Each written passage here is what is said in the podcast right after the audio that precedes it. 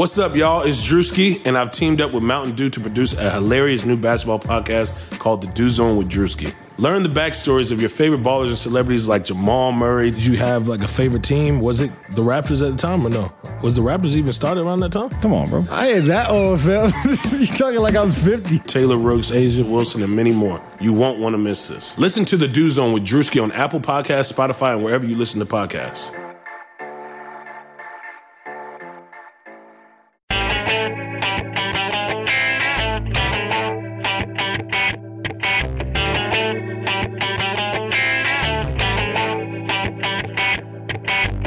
What's up, guys? Welcome Nation News Podcast. My name is Salman Ali at Red Nation Hoops on Twitter. Post Media Day edition of the podcast. Here joined by Paul, aka at Rockets in the Lake on Twitter. How you doing, man? I'm doing pretty well. Excited for the season to start. Yeah, me too. Training camp starts tomorrow. We just finished up here with Media Day, and everyone felt excited. Everyone was excited. Um, there was a, you know, there was a first day of school feeling in the air. Everyone felt genuinely, you know, pumped for training camp tomorrow, and it felt um, it felt really light, and and I, I, think that's the, the biggest takeaway I got from media day. Um, there wasn't a tension in the air, like I, and I, I don't want to say addition by subtraction, but it, felt uh, with Dwight Howard's departure, like there was there wasn't you know there wasn't a tension in the air. Everyone felt freer. Everyone felt you know looser. Everyone felt you know generally more happy. And I don't want to blame that all on Dwight, but it, I mean that's just the way it felt coming out of media. Um, did you get that same feeling? Yeah, I got the sense that uh, they felt free in terms of how that how they want to go about next season, and I feel like it would, was in fact a breath of fresh air to just be without Dwight and say what you want about Dwight, but his actual presence the last year was kind of a burden. Whether you want to fault him or not is another question. But it's kind of hard to argue with the fact that Dwight just was a distraction and things were not clicking. So it, I think everyone was genuinely excited to start the season, and like you said, first of first day of school and all that. Yeah, and James especially, I think, felt like he could be felt excited about running the show with being the unquestioned leader. I felt that James was particularly excited along with Trevor. Yeah, and that's kind of the what everybody was kind of looking forward to, James Harden and and how he felt going in every, everything. But before we discuss media day and everyone's interview, uh, let's discuss the breaking news that came our way yesterday. The Rockets traded Michael Beasley for backup point guard T- Tyler Ennis from the Bucks. How do you feel about this trade? Because I, am going to tell you right off the bat, I was super excited that the Rockets traded Michael Beasley. I was actually surprised that they actually managed to get an asset back because Michael Beasley, I mean, say what you want, he, he's just not a positive on the basketball court, and I just think he's not a good basketball player. Um, he's a horrendous defender. He's like a legendary chucker, and um, he's not particularly efficient. And you know, he, for some reason, he has this this weird underground following with Rockets Twitter. I, I you know, uh, running a site and you know having a Rockets Twitter account, you kind of get that, and I, I know you get that a lot on your Rockets Twitter. I mean, it's just weird. He has this this odd following, this that that will stand by him no matter what. Like, like it always angered me when I heard like he was the second best offensive player on the team. But yeah, how did you feel about this trade? How did you feel about Michael Beasley in general while he was here? And how do you feel about the addition of Tyler Ennis? Yeah, I was a known uh, Michael Beasley hater, and at least in terms of being on the Rockets and contributing to my favorite team. Uh, he was a net negative overall. They were worse on offense with him on the floor. They were worse on defense with him on the floor. And he was just a horrendous net negative overall. So I'm really pleased that if nothing, I'm really pleased about the fact that I don't have to go into the season worrying about whether or not Michael Beasley will get any meaningful minutes. And that, that itself is a positive. And Tyler Ennis might not be an NBA player, but just being free of Michael Beasley is a blessing in its own. And, you know, maybe Tyler Ennis end, ends up being a solid backup point guard. I often trust Morey in these deals for backup point guard for point guards. You know, with his history with Aaron Brooks and trading for guys like Goran Dragic and Kyle Lowry. Not to say that Tyler Ennis will be as good as any of those guys. He probably won't. But you know, there are reason, there's reason to be optimistic about him. He was a good player at Syracuse. He can pass a little bit. So yeah, good trade by Morey. Eh? Awesome trade. Yeah, and, the real story here is he brought in a player from China and he turned him into an asset. I mean, that's exactly what he did. He brought in Michael Beasley from China and he turned him into a trade asset. Whether or not you think Trey, uh, Tyler Ennis is a big haul or not, um, he's you know certainly, I would say a bigger haul than Michael Beasley. I would say the Rockets went out on this trade, um, and you know you're right. Daryl Morey does have a history of bringing in good point guards. It, it, it's um, it's it's not just the stars that he's bringing. He just brings in guys who are productive, whether or not they'll be they'll grow into any you know meaningful player in the NBA. Like like Pablo Prigioni last year when he, when he traded for Pablo Prigioni last year, um, you know he he certainly contributed to the Rockets' cause last year, and he helped them get where they were. And and if if you can get any sort of backup point guard production from him, I'd say it's a successful trade. I agree with you. That was one of my biggest worries with Michael Beasley is like I really did not want him to get minutes coming into this season. Um, I, I, just don't think he's a very particularly good NBA player. I, you know, as we detailed um, earlier, and it's just you know the, the, numbers speak for itself. He's a net negative. He, he never helps the team. I mean, um, you know, he, he's a he's a really good mid range shooter, and I, I think a lot of people confuse that with him being a really good NBA player, which is just not the case. I mean, if you look at his contract, I mean, he, he wouldn't be on the team. I mean, he wouldn't have the contract he has if he was as good as this underground following of Beasley supporters would, you know, portray him out to be. I mean, um, his second year was non get was a team option, and uh, and and if it, if he was truly that great, his agent would have negotiated him a better a better deal for him. So yeah, overall solid trade. Um, we don't have to worry about it, and maybe a, a good sign uh, as far as Demo's um, I guess, arrival back on the team. Uh, perhaps with, with Michael Beasley's departure, the Rockets might have a better feeling about him coming in and perhaps accepting that qualifying offer that, that um, they left for Motiejunas. But yeah, overall, okay trade um, and something interesting going into training camp for today. Um, so let's go ahead and talk about media day. So the, the, first the first people up on the board were was Leslie Alexander. He really didn't say anything to be honest. He just mentioned that the, the Rockets were um, going to be much better than everybody else thought they were. Yada yada yada. You know the usual spiel. Leslie Alexander says uh, he defended Harden and whatnot. Um, when it really started to get interesting was when Daryl Morey got up in, on the stage and um, a, a, quote from him that I really found fascinating is he, he compared the Rockets um, this season, the, the, the kind of feel in the air to 2014-15 when they really um, surprised everybody. Here, I'll, I'll go ahead and play that audio for you real quick. Can they survive without this player or that player that that, that isn't here? Um, and uh, you know, we surprised everyone and won at a very high level, made the Western Conference Finals. Uh, that's extremely difficult to do, but we're going to take it a game at a time and play really hard. So, I mean, from that audio clip, do you agree with it? Like, did you agree that that's the kind of feel you get, the 2014-15 feeling, whether or not you think they'll win that many games or, or actually re- reach that kind of playoff success? Do you agree that that's the kind of feel you got um, in the media day to day? Yeah, I feel I I do uh, feel like this team is being underestimated by uh, just people that I've talked to in general and on basketball Twitter as a whole. I think that this team's ceiling and floor is higher than people think it is, but at the same time, this team, I, I I'd be legit, I'd be legitimately shocked if this team won 56 games. James Harden did a great job without Dwight, but the Rockets aren't going to get a player as good, aren't going to have a secondary player as good as 2015 Dwight Howard. And even though he wasn't healthy, he did contribute to like a, some absurd record to start the year, like I don't know, 12 and 1 or something like that. Mm-hmm. And it's just it's just not realistic to think 56 games. Yeah. And is attainable. Yeah, and, and, you're right. They started off really hot. I think they started off the season like undefeated up until they went to the Warriors. Um, up until they played the Warriors, and um, that's really where they where they lost their first game. I agree. It, it, I don't think they're gonna um, they're gonna start off that hot or, or win that many games, but I, I think it's possible that they surpass people's expectations. I mean, I, I read this stat all the time, but if you look at the top, if you look at the past five years and you look at the top five offenses in NBA, which we expect the Rockets to have, every team that's had a top five offense in the last five years has won 50 games.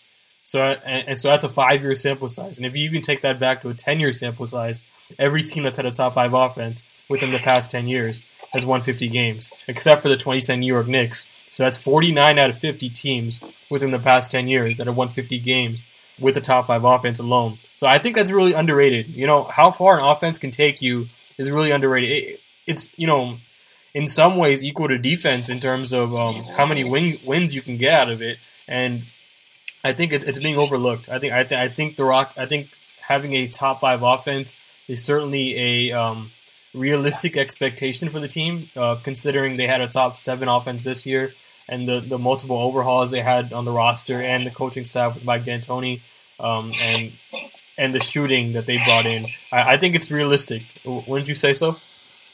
Uh, top five offense. Yeah. yeah, yeah, absolutely. I think. I think I, I wouldn't be shocked if they were like top two offensively, but uh, I definitely think top five is something that they're going to have to be if they want to be a good team. Top five offense is a good goal to have. It's definitely something that they're going to have to achieve. If they're top seven, that would be a pretty massive disappointment, in my opinion. Mm-hmm. But that's the same as you last know, year. Yeah. Look, the shooting that is surrounding James Harden is pretty unprecedented in terms of his stay with Houston. He really just hasn't had any shooters like Ryan Anderson and Eric Gordon, and he hasn't had four shooters on the floor at like at all times or anything like that. And I feel like we could see just an incredibly explosive offense led by him and just really fun to watch as well. So top five, yeah, maybe even top two. Probably not top one because the Warriors are like yeah. tank of disrupt destruction. Yeah. But top five, very much in play. Like, in my yeah, yeah. So, so if that's a reasonable floor, I think it's it's it's likely that people that they're going to surprise people with expectations. Um, so let's go ahead and talk about um, the second interesting point he brought up in um, in his uh, interview, and you know, we've talked about this on Twitter, and we talked, and I and I wrote a column on this. Clint Capela is primed for a breakout season this year. He, he averaged 19 minutes a game last year, and so um, just by virtue of him averaging 30 minutes a game, he's going to put up impressive numbers. He's probably going to average a double double, and if if he even got a marginally better in the offseason, I mean, th- he's a candidate for most improved player. And I, I really think that's that's an aspect of this team that's being overlooked. Clint Capela, you know, I think after by the by the halfway point in the season, people are really going to start no, start to notice him um, as the Rockets' second best player. What do you think? Yeah, that's something that I've actually been harping on uh, throughout the entirety of the offseason. He was, I thought he was the Rockets' second, clearly, in my opinion, the Rockets' second best player post All Star break during the regular season. I thought, I think him and Harden have a chemistry uh, that is important and I feel like, unlike Dwight, he just runs to set screens and he has no problem staying active on offense, even if he doesn't get to touch the ball as frequently, which is an underrated asset in terms of uh, an underrated asset in terms of big men. And I think he's primed for a awesome season, an awesome season. I think he's going to average like 13 and 11 or something like that if he gets the minutes. Something that I was surprised by in what Morey said was actually uh, yeah, him we'll, saying. We'll, we'll bring was, it up. We'll bring it up right now. Here, let's play that audio real quick. We're gonna need some of those guys to step up, and with all those options, we're hoping uh, you know something emerges there. Expectations increase for Capela. Yeah, no. Uh, Clint is someone that for us to have the season we want to have, which is to get home court in the Western Conference and to and to make a deep playoff run, and hopefully uh, deeper than I've ever been in my career. Um, Clint is going to have to take a big step forward, and it's not an easy step to go from playing 15 to 20 minutes uh, against uh, often not the starting center to to playing you know 25 plus minutes uh, against frontline guys. That's a big step forward. The game's more physical. It takes a big toll on your body to do that night in and night out. Uh, he's added a lot of muscle. Uh, he's worked extremely hard over the last two years and this offseason, so we feel like he's someone who can take that step forward. Uh, but that is something that, that we're going to need if we're going to be as successful as we want, especially on the defensive side of the ball. So that's what he said. Um, you, you can go ahead and comment what you what you were going to say. Yeah, I was actually going to comment on the fact that there was a little bit of question of who was going to start. And Yeah. D'Antoni, uh, when Morey sort of deferred to D'Antoni for who would start, I got the sense that it was 50-50-ish, if not 50-50, leaning towards Nene, which I was pretty surprised by. And I think Capela should start because he is your future and he needs to be really good for the Rockets to be good this season. And you can't rely on Nene. So that was something that sort of struck me that was rather surprising. I I was 95% sure that Capela would start in the off season, but that does not seem to be the case. Yeah, see, I didn't get that vibe listening to their press conference. I, I, do know what you're talking about when le- kind of reference towards uh, D'Antoni as to who's going to start, and I, I don't really think they gave any indicator as to who's going to start. I, I, I think um, it felt like they talked about Nene kind of excessively for a backup center, but uh, at the same time, I don't think um, I, I don't think that's what's what's ultimately going to happen because I, I do think D'Antoni is a smart guy, and I think I, I do think um, he understands the kind of future you know Clint Capela could have for him, and how important it is to um, start him right away and give him his reps. Um, even if Nene starts, I, I still think Clint Capela is going to average more minutes than than Nene. Um, potentially just giving um, you know Nene that ceremonial start for like five ten minutes, and then giving and putting uh, Clint, Clint Capela back in for like a good majority of the game. At the same time, I'm so stoked for what kind of leap he can make defensively because um, we've talked about it on previous podcasts, but Clint Capela is an absurdly good pick and roll defender in terms of switching on to guards. Um, we saw this in the 2014-15 playoffs against Steph Curry, where he, he- there was there were possessions where he would get switched onto Steph, and he stayed onto him really well. Uh, I'm not sure if you noticed that, but he he's, he he was really um, you know doing really well on those switches, and um, it felt like that's what the Rockets are trying to do schematically. I'm not sure if that's what they're going to do this year, but if if they really want to utilize him, I think I think having a switching scheme with Clint Capela coming out on the on the guards, um, sort of like what um, you know the mo- the more mobile bigs do in the NBA, like like Tristan Thompson, Rudy Gobert, like those guys. Like those guys are are, are given the freedom to switch. I'm not sure if he's going to get that right away, but if they do, I think I think if he improves as a rim protector, he has the potential to be a really special defensive player. What do you think? Yeah, I, I'm, I'm not exactly uh, on board with like a s- switching scheme.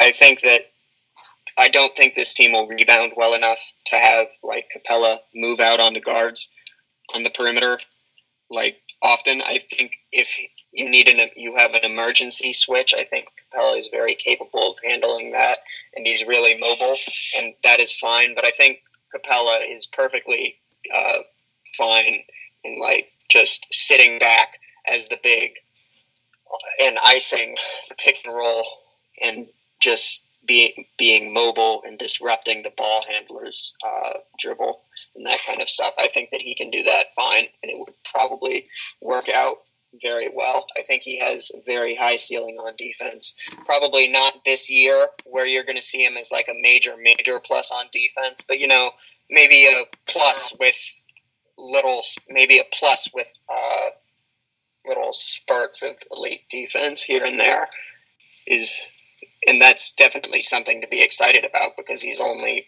22, I think. Yeah, and um, th- th- that's kind of the feel I get with him. Um, I-, I don't think he's he's he needs to be rim protect rim protection wise. Um, I looked at Nylon Calculus um, a few weeks ago, and I was writing that column on Clint Capela. He's not there yet, but he's last year he put up equivalent rim protection stats with Dwight Howard, um, and that really you know surprised me because Dwight Howard, um, like last year, although he wasn't as good defensively as he's been in the past, he was still a stable rim protector that you depended on, and and Clint Capela equated his production. Now I'm not I'm not saying Clint Capela will be nearly um, the the rim protector Dwight was, but the fact that he was able to equate him last year uh, really surprised me. Uh, so the second the, the thing we mentioned at the top of the podcast was, you know, every everything felt looser in the pre- in the press conference. I, you know, all the players felt like they you know relaxed. They felt excited, and um, that's something Trevor Ariza was talking about early in the press conference. Let's go listen to that real quick. I think everybody has a different spirit. I think um, everybody uh, being back here is very excited to be here. You know, just being around everybody, it's uh, you know, it feels good.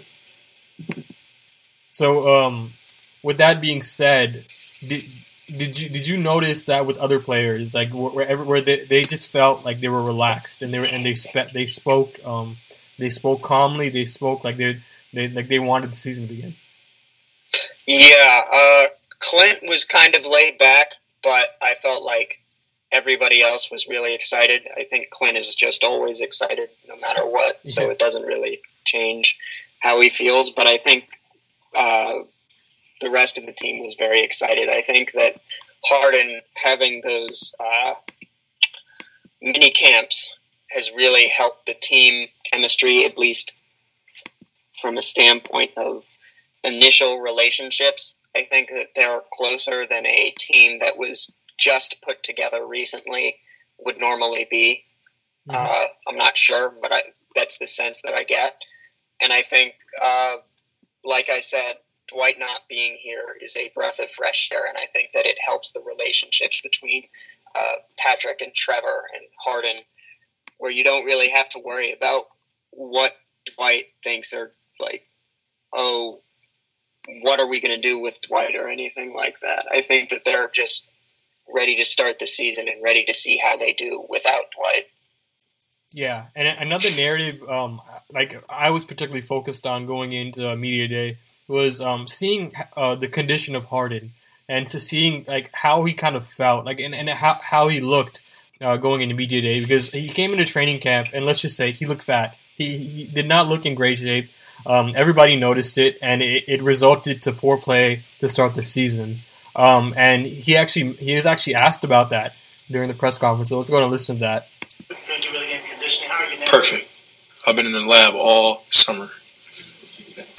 So, um, with that being said, like, did did you notice, um, like, what did you notice from Harden's body type? Did, did, did you feel like he was uh, in in peak condition, ready to start the season?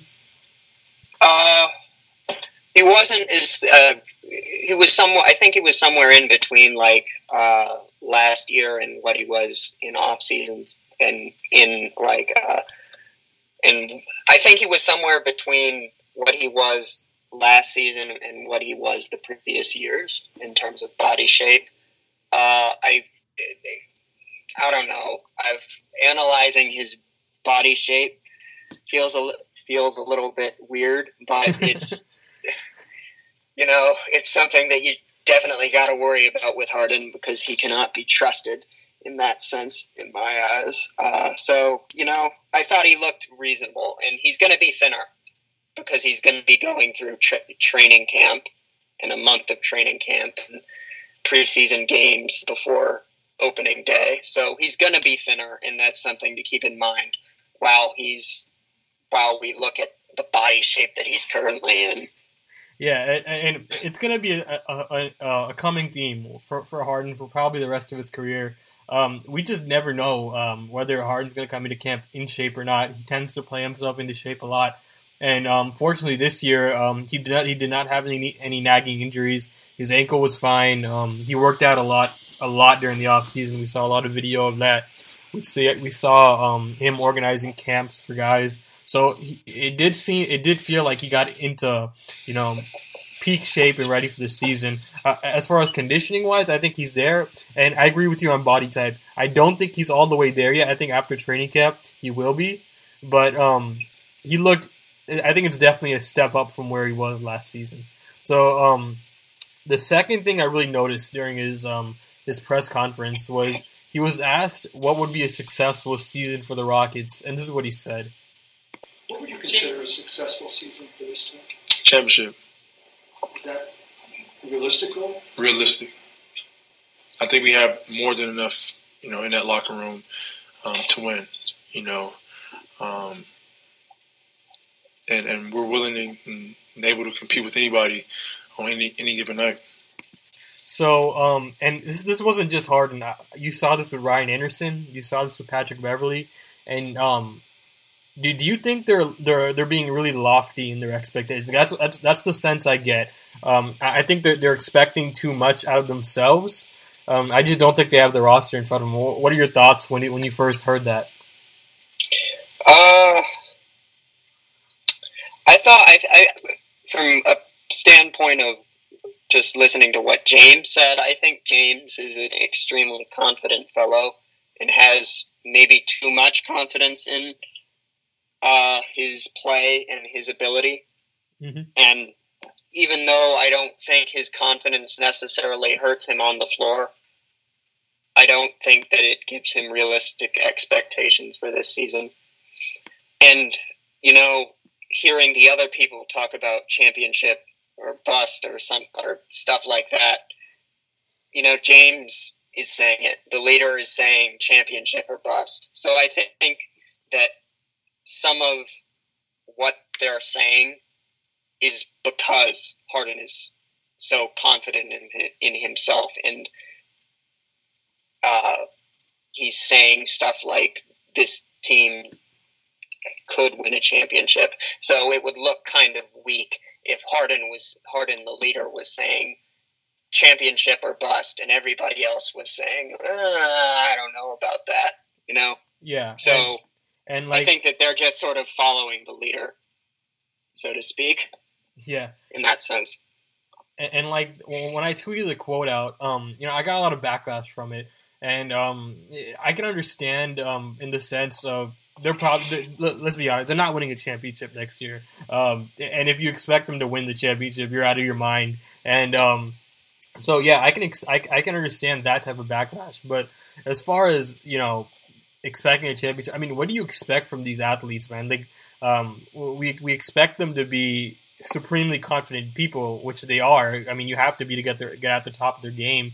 Um, and, then and at the same time, we expect them to lower their expectations. I mean, like, what do you want from these athletes, right? Like, um, you- want them to be supremely confident, that and that's what makes them so damn good. And so, I had no problem with it. Um, I, at the same time, um, I, I, I do do think he's in for a bit of a disappointment if he actually does, in, in his heart of hearts, expects that.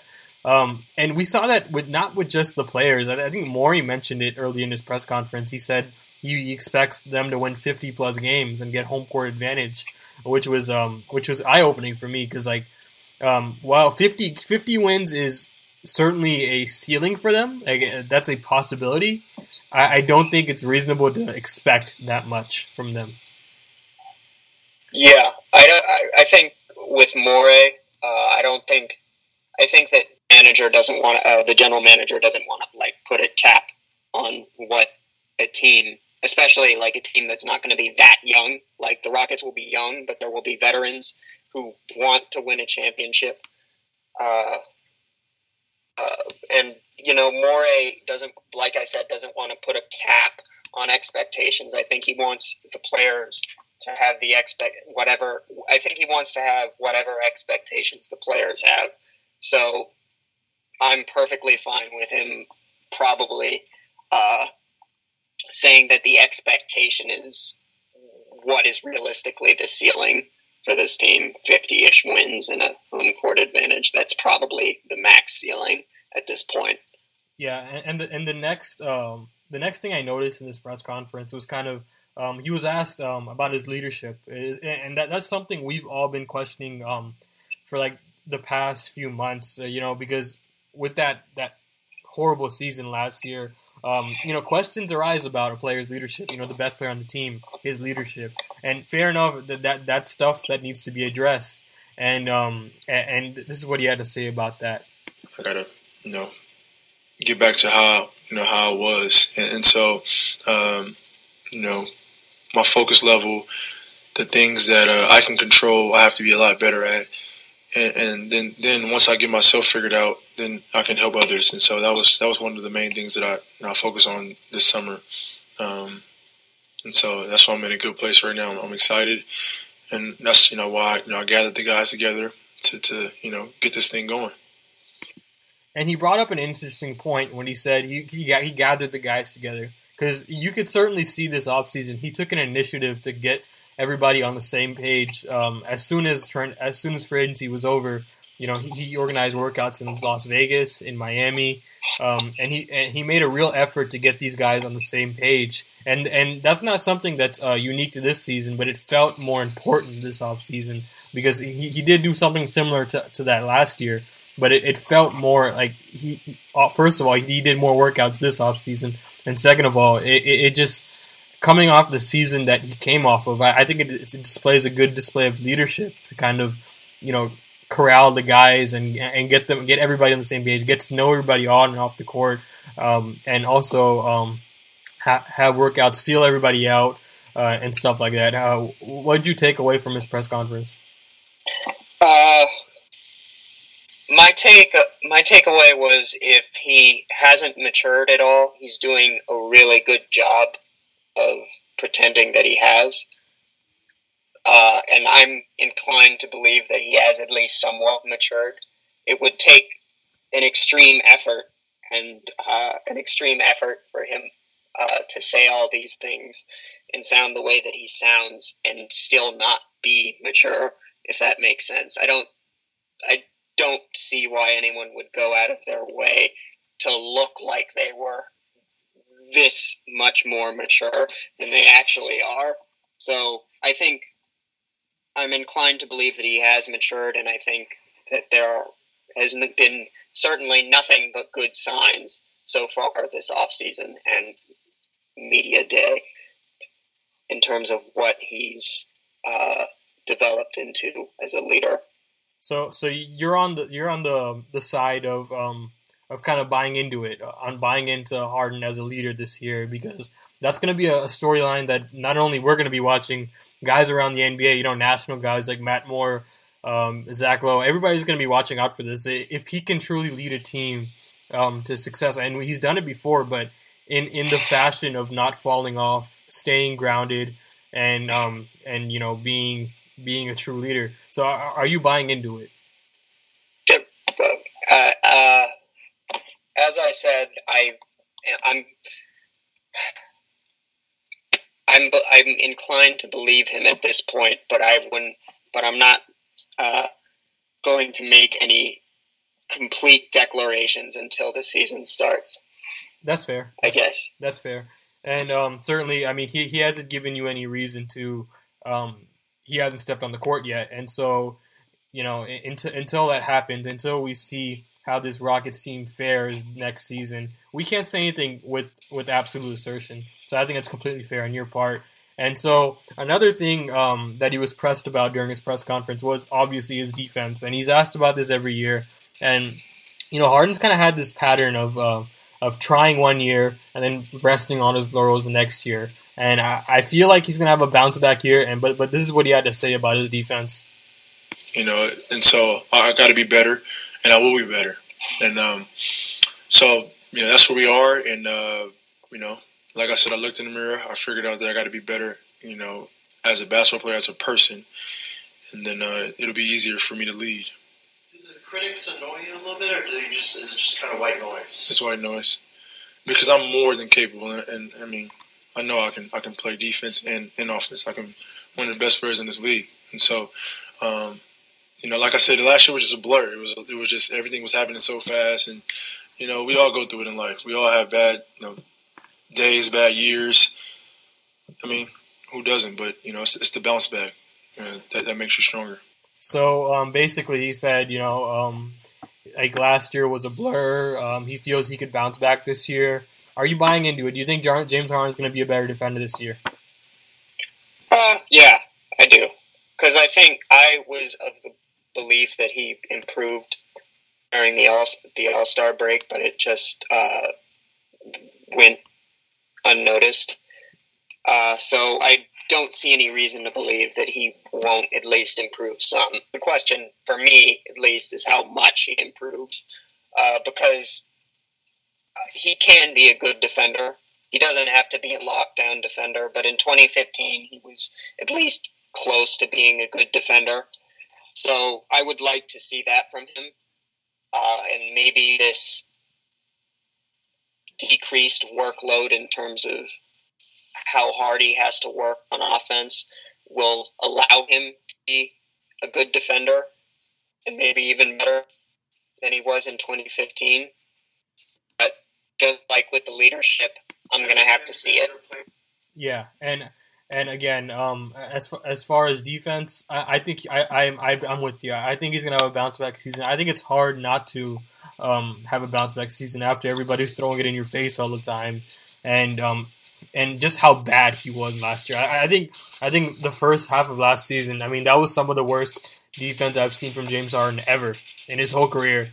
Um, and, and, that's not counting 2013, 14. That, that was absolutely terrible. And I know, I know, I know what stretch you're talking about post All Star break. Um, I noticed it too, but it, it seemed to be brief. Like it lasted for like a couple weeks and then it went away. Um, it was like a 10 or 12 game stretch where he was playing absolutely great, like good defense. Like he wasn't harming the team, and it, it seemed to um, it seemed to play well um, as far as their playoff push. Yeah, and I'm gonna have to go ahead and disagree with you on the uh, beginning of the season being the worst uh, we've seen from Harden because, in my opinion, uh, 20, I believe, 14, yeah, 2014 was atrocious because his he's off the he had bad off ball defense, and then he had that like thing that he would do like twice a game, the uh, Ole defense, where he would just let someone blow by him and try to get the wraparound steal. Mm-hmm. And he did all the time, and that was I. I feel like that is head and shoulders the worst defense that I've ever seen from him. But I could also be wrong. I could be biased in that sense. Yeah, I, I just thought the conditioning, the condition he was in, kind of led to um, some terrible off-ball defense. He was absolutely horrendous in transition too, and that's something that we too, never, yeah, yeah, that, that's something we never talk about with Harden. Um, but yeah, and that's not all his fault. I mean, the whole team was bad. Trevor was really bad in transition last year, um, and and um, at the same time, I, I, do think he needs to hold himself accountable. I think he will this season. I'm a little optimistic on that end. Um, and so I, I, I don't want to play this clip, but um, Eric Gordon mentioned something that really intrigued me um, as far as how good Harden can be next year offensively. He thought he could easily he thought James Harden could easily average like 10 assists per game. Do you agree with that assessment? Because you know, I, I, I thought about this today, and Mike Mike D'Antoni's mentioned this before. He thinks he could average 12 or 13 assists per game.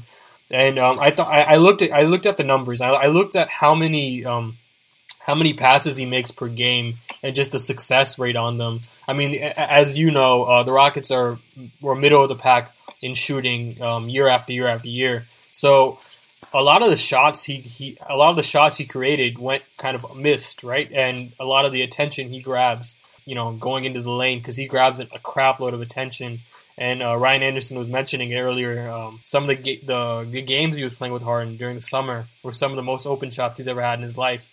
So um, at the I, I can see a situation where he averages around nine assists per game. I'm not ready to jump the gun and say that he's ready to average ten assists per game.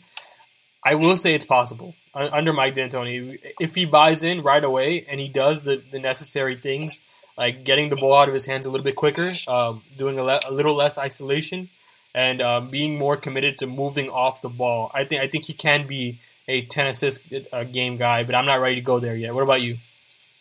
Uh, ten assists is pushing it for me. Mm-hmm. I feel like I think he's going to get his, you know, 28, 27 to 30 points per game this season. I feel that that is something is going to happen just because he's such a lethal scorer in that sense. So if he averages 30, in my mind, because I don't think I've ever seen it, I just don't know what 30 points and 10 assists looks like because I've never, like I said, I've, I've, I've never seen that happen. Yeah, it's So- stupid. It, it's stupid to even think about. But uh, I mean, um, post All Star break, Harden Harden was averaging around thirty points per game. But I, I, don't, I don't think I remember a period of time where he was simultaneously averaging um, thirty and even nine. I- I, don't think he's even gotten that high before.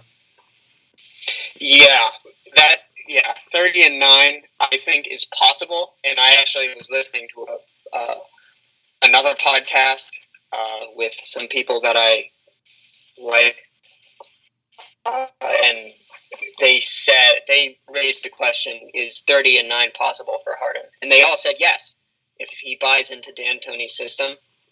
So I'll say thirty and nine is possible, but thirty and ten for me is pushing it just because I, like I said, I just don't know what that looks like. Thirty and ten is unfathomable, unfathomable to me.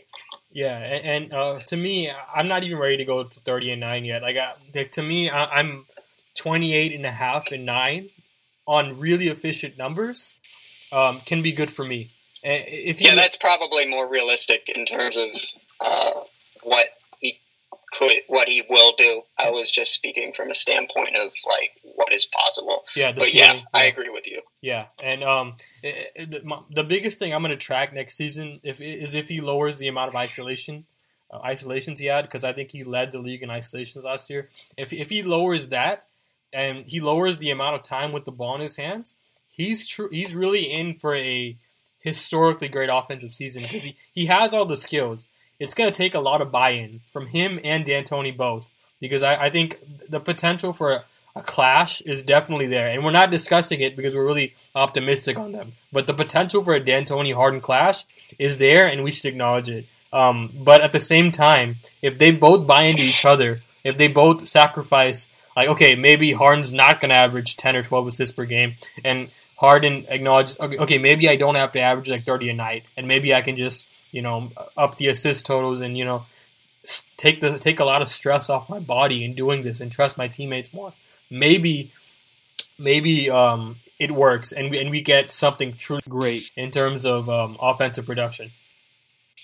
Yeah, I think uh, a big priority is getting him to give up the ball quicker. Yeah, Uh, that's the first priority, and then the second one that's kind of uh, low key in my eyes is just ma- having him bring the ball up every time, like a traditional point guard. Because last year he didn't actually do that all that often. It was just kind of, and I feel like that really stunted the offense sometimes. Having Pat Bev bring the ball up, and it's sort of like everybody let's scramble to try to get James the ball in like the uh, front court in the front court, yeah, and that really put a cap on how good the offense could be last year. So if and D'Antoni has said, hinted, I think, at the fact that he'll bring the ball up more this year, like a traditional point guard, and that's something that I'm going to be excited to see.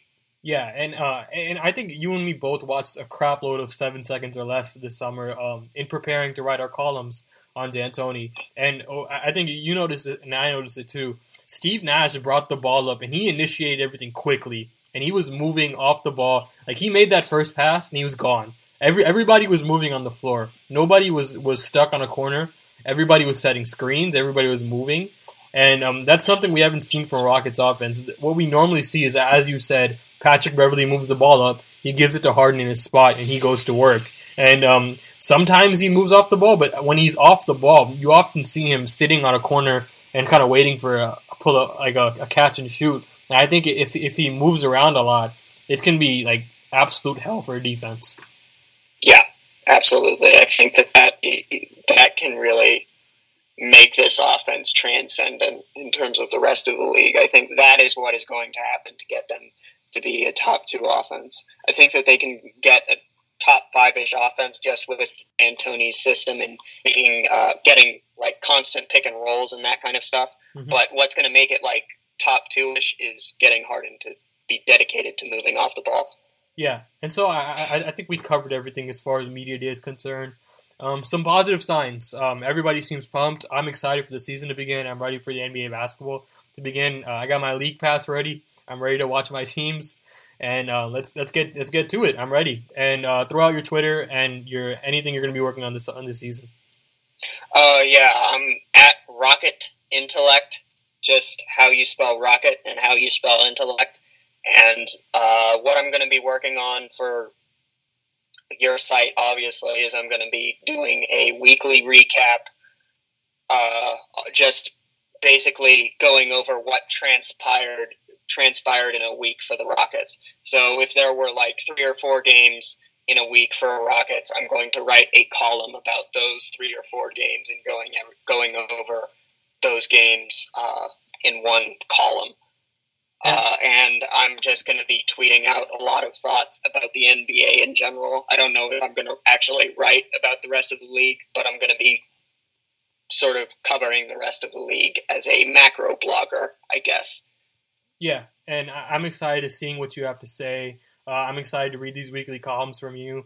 And yeah, you can follow me on Twitter at Red Nation Hoops, and you can check out our website at rednationhoops.com. Um, check out our podcast, subscribe to it on iTunes, SoundCloud, and Google Play.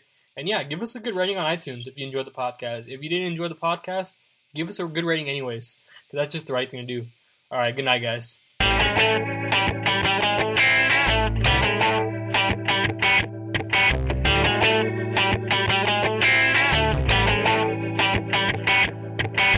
And now, insurance minded speeches from Geico. It's a common expression don't look a gift horse in the mouth. However, what if the horse's mouth is filled with useful insurance tools? This is the exact case with the Geico app. Yes, the app is free and therefore a gift horse. However, look inside the app and behold emergency roadside assistance, digital ID cards, bill pay. Get the Geico app. Look it in the mouth. Get amazing services. Thank you.